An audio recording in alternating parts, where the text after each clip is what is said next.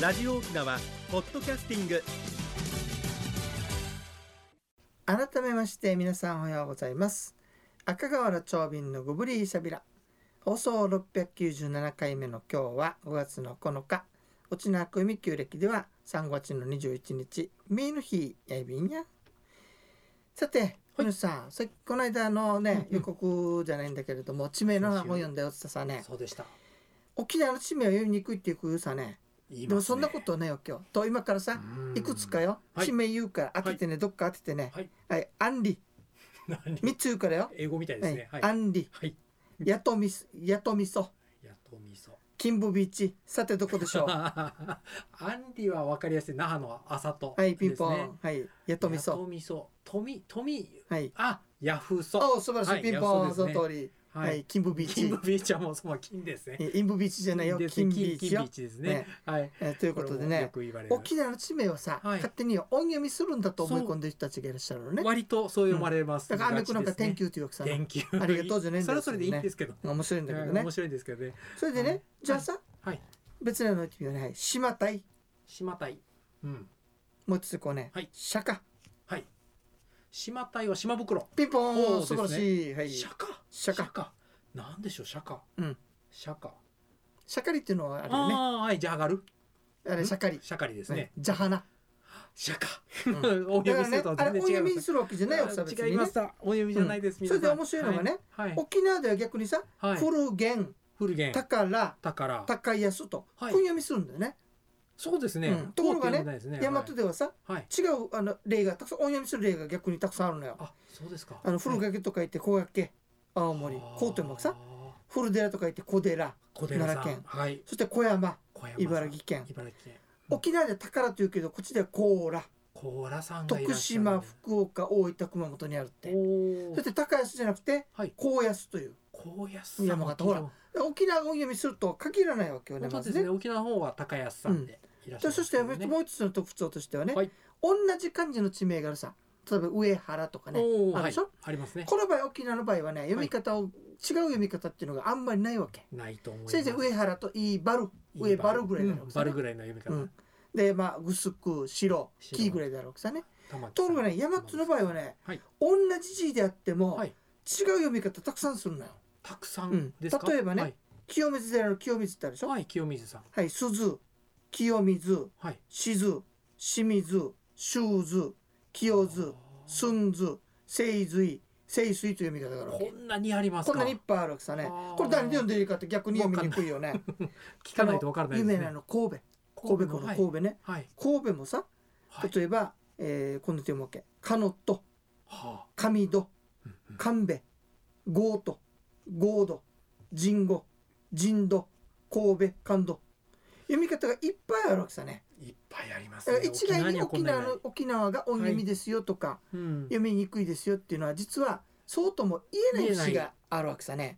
だ同けじようどに大和の人たちははい読みにくいっていうさね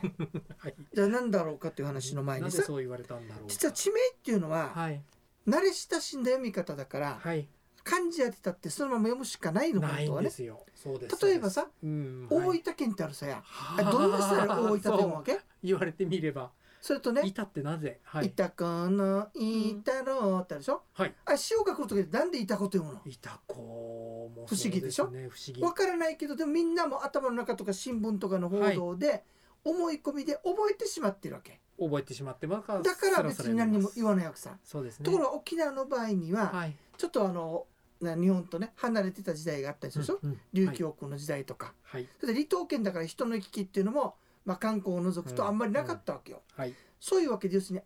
読み方に慣れ親しんでいないだけの話だわけさねなかなかうんめったに聞かないからそういうことだしだから歴史的なものとの遠隔地であるということからはい読みにくいっていうことが生まれてきたわけさね例えばねはい慣れてしまうとこうなるよって残念ではあるんだけど、なんでしょうはい地名が現在沖縄県民がはい読み方変えてるのがあるのよ、もう一番最たる例がねはい富城、ああはいおそら過く去に県民の7割から8割は富城と呼ぶね、ええあれ富城っていうところはないわけでしょはい富グスクでしょですねだけど富城と呼んでしまったもんだから、うん富城富城ってなっちゃったっていうねはい呼び習わすとそう変わってしまうわけさねはいだからそんな風にだから沖縄の地名が読みにくいですよっていうのは実は語弊があるとうんいうことなんですね。慣れていきましょさあ面白いのがさ、うはい国吉さん面白いのがよ何でしょう何でしょう京都府にさはい間の人間のうん人魔人と書いてさはいいう地名があるわけ何と読むかという話マヒ絶対これ読み切れない、マヒトさんとかうん、そんな人普通に読まないあ普通に読まないはい大座という地名がある大座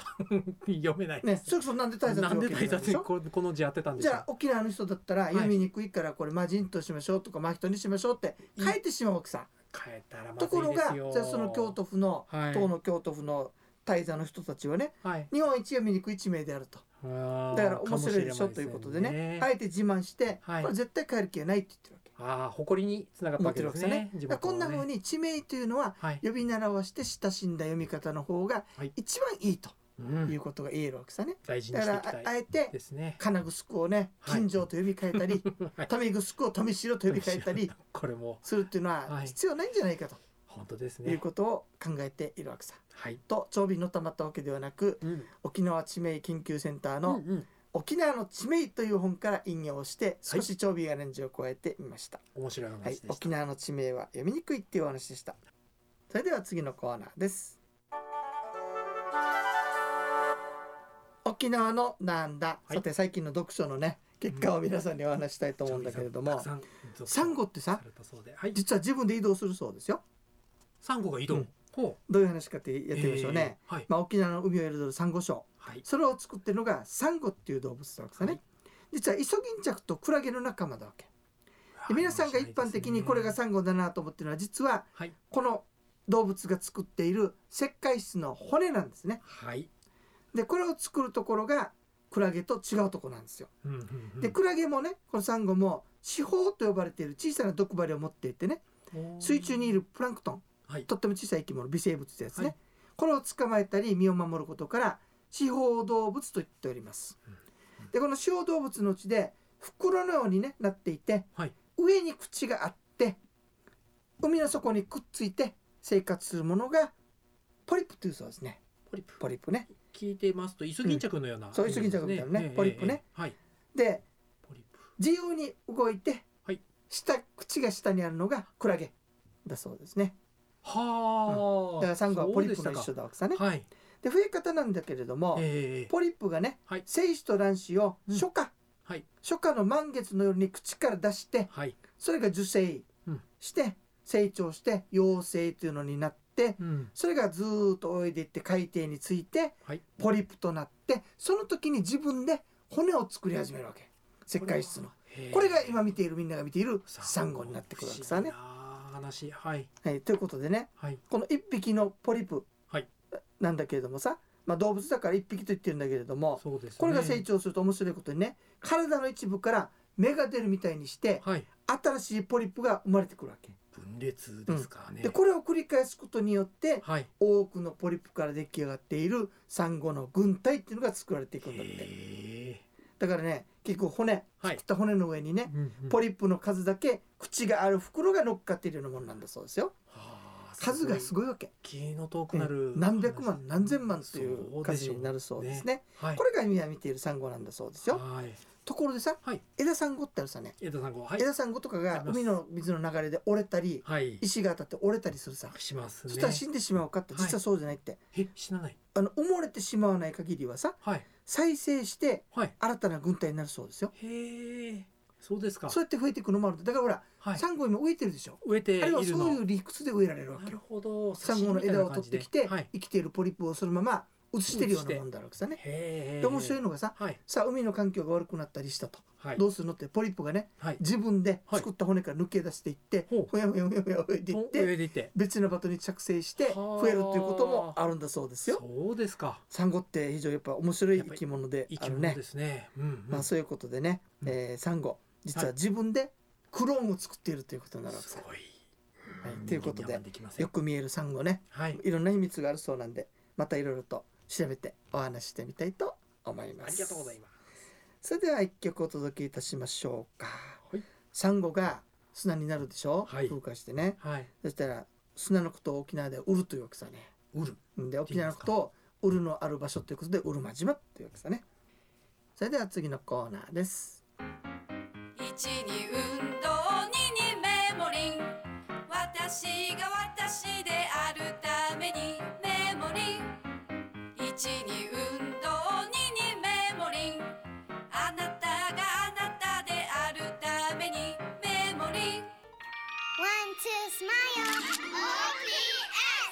沖縄ツーリストはい国吉さん今日はどんな健康の話をしていただけるんでしょうかはい、ありがとうございます。人生100の時代をサポート、メモリンがお届けする健康ワンポイントのコーナーです。本日は早く相談するメリットというお話です。えーこれまで地域包括支援センター、認知症カフェをご紹介してきました。今回は少し気になる点はあるけれど気が進まないなあという方への情報です。えー認知症は少しずつ症状が進んで気づいた時には悪化しているということがよくあります早く気づいて相談できれば治療や専門家のアドバイスに早くつながることができて適切な治療やケアにより症状の進行を遅らせることができたり早く理解ある人に出会えたり認知症でない他の病気を見つけるきっかけになるかもしれませんもしも症状が出ていて早く相談ができれば人生をよりよく生きる時間とヒントを得ることができて前向きに歩む可能性が広がります地域保護活支援センターは理解してくれる仲間がいる場所です決して一人で立ち向かおうとはしないでください以上メモリーがお届けする本日の健康情報でしたはいありがとうございますはいありがとうござい国ま吉すさんこのはい症状なんだけどさ、はい例えば初期症状としてどんなのが出てくるんですか、初期症状はですね実は来週にもお話はするんですけあれなるどほもどじゃあただ来週は出ていうことであいえいえあの簡単に言うとやはりあの普段やってる生活が親っていうところが増えるっていうのがあーポイントです。はい、あのー料理の味が変わったりですほうとほか実は怒りっぽくなったりすることも少し関わってきたりします。へえ、はいそうなんですねじゃあはいまた来週の話がまた来楽週しみでありますしっねかりはい、多くご紹介できればと思います。はい、ありがとうございまあしりたがとうございます。面白いのがさ、はい国吉さんあの、はい、なんでしょう。地名なしなんだけどえね、えはい、沖縄の人ってはい、村と言わずに村と言うでしょえそんねが一般的だと思ってま村す。というね村と、村と言ったらまた別の話でしょはい、これなぜかという話をちょっとしてみようね、はい実、はこんな理由があるわけ、はい島ゆしりゆしりおなは村ゆしり島のゆしらりみ里目いもり島ゆしりゆしりおなは村ゆしり島のゆしらりみ里目いもりあのね、はいえっ、と村を寄せなさいと、おなは村をこっちに寄せなさいとはい、近くに寄せてあんたと毎日遊びたいからとほほほ言うわけさね、はいそしたら村を動かすことはできませんよそうですね。あなた様がいらしてくださいって言ったのね、この中で「島」という言葉と「村」という言葉が併用されてる、はい、同じ意味だ奥さんねああ、そうなんですうねん。ところがね面白いことに、はいこの「島」というのは言葉が流歌の中では30種あるんだけれども、はい村と使われてるのは1種しかないらしいこれしかないら珍ししいいですか。そこでねあー。はい。じゃあ村と島どんな風に違いがあるのかってと簡単に言ったらね、はい私的な空間と公の空間っていう使い分けのようです。へー。はい。というのはね村っていうのはねはい。村が村足び村人民、はい村学校みたいにして共同体今日の村。との関わりで使われる言葉が村うん。うん。で語源がね、はい古代狩猟採集時代、はいみんなで群れてやるでしょ群れで群れ、はい。これ群れから来て群いれから来てるいる意味だそうですねはい。それに対して島っていうのは私、はい生活の上での心の繁栄として使われるから流歌などに使われるとほうほう。。で語源としててはね、はい村じゃ村じゃなくて、はい家住まい住まい。住まいの「い」が抜けてはい。住島いまい。はい。島になったという違いがあるそうですね。ね。だからもともとちょっと違いがあるわけさね。はい。さてそしてね実はあの王国時代ははい。現在の市町村っていうのは混じりと言っていたわけ。そうですかそ。して逆に現在のあざはい。これあざとなったのは1908年なんだけれどもさ、はいこの時までに現在のあざは昔は村と言っていたわけよね。うん。だから村と言ってしまったらこのあざのことに相当するから、はい。沖縄県民は村と言ってしまうっていうお話なんですああよね。ー、区別した。うん、ということですね村とだそうです。へーはい、取り急ぎ地名のお話でした。はい。はい、えー、地名の話の時にあのあー時間とってしまいましたけど、はい今日なんかちょっと説教じみてるなって気もしたんだけどあ、大そ丈うで夫ですすか。か、いね？えいえ、全く全く。非常にお新しい話が多くて。ああ、そ面白うか。かった地元の話ですもんだって。別にね、国吉さんね、また面白いこと見つけたわけさ。何でしたょまうたまね、はい。あのバスガイドさんがはい坂田中の話知らないっていうもんだから、はい。その場所のそのお墓があるお墓があるお墓探しに行ったのよ。はいそしたらまたその周辺に空手にまつわる場所がいっぱいあったわけよ。はあ、そうとでいうすわかけ。でコースまた一つ作ったからさ。いいですね。あのそのうちまたみんなにねモニターという形で募集かけますのでよろしくお願いいたしますお待ちくださいね番組のご案内や赤瓦長瓶とメモリーの国吉エビータンまた来週までご無理さびら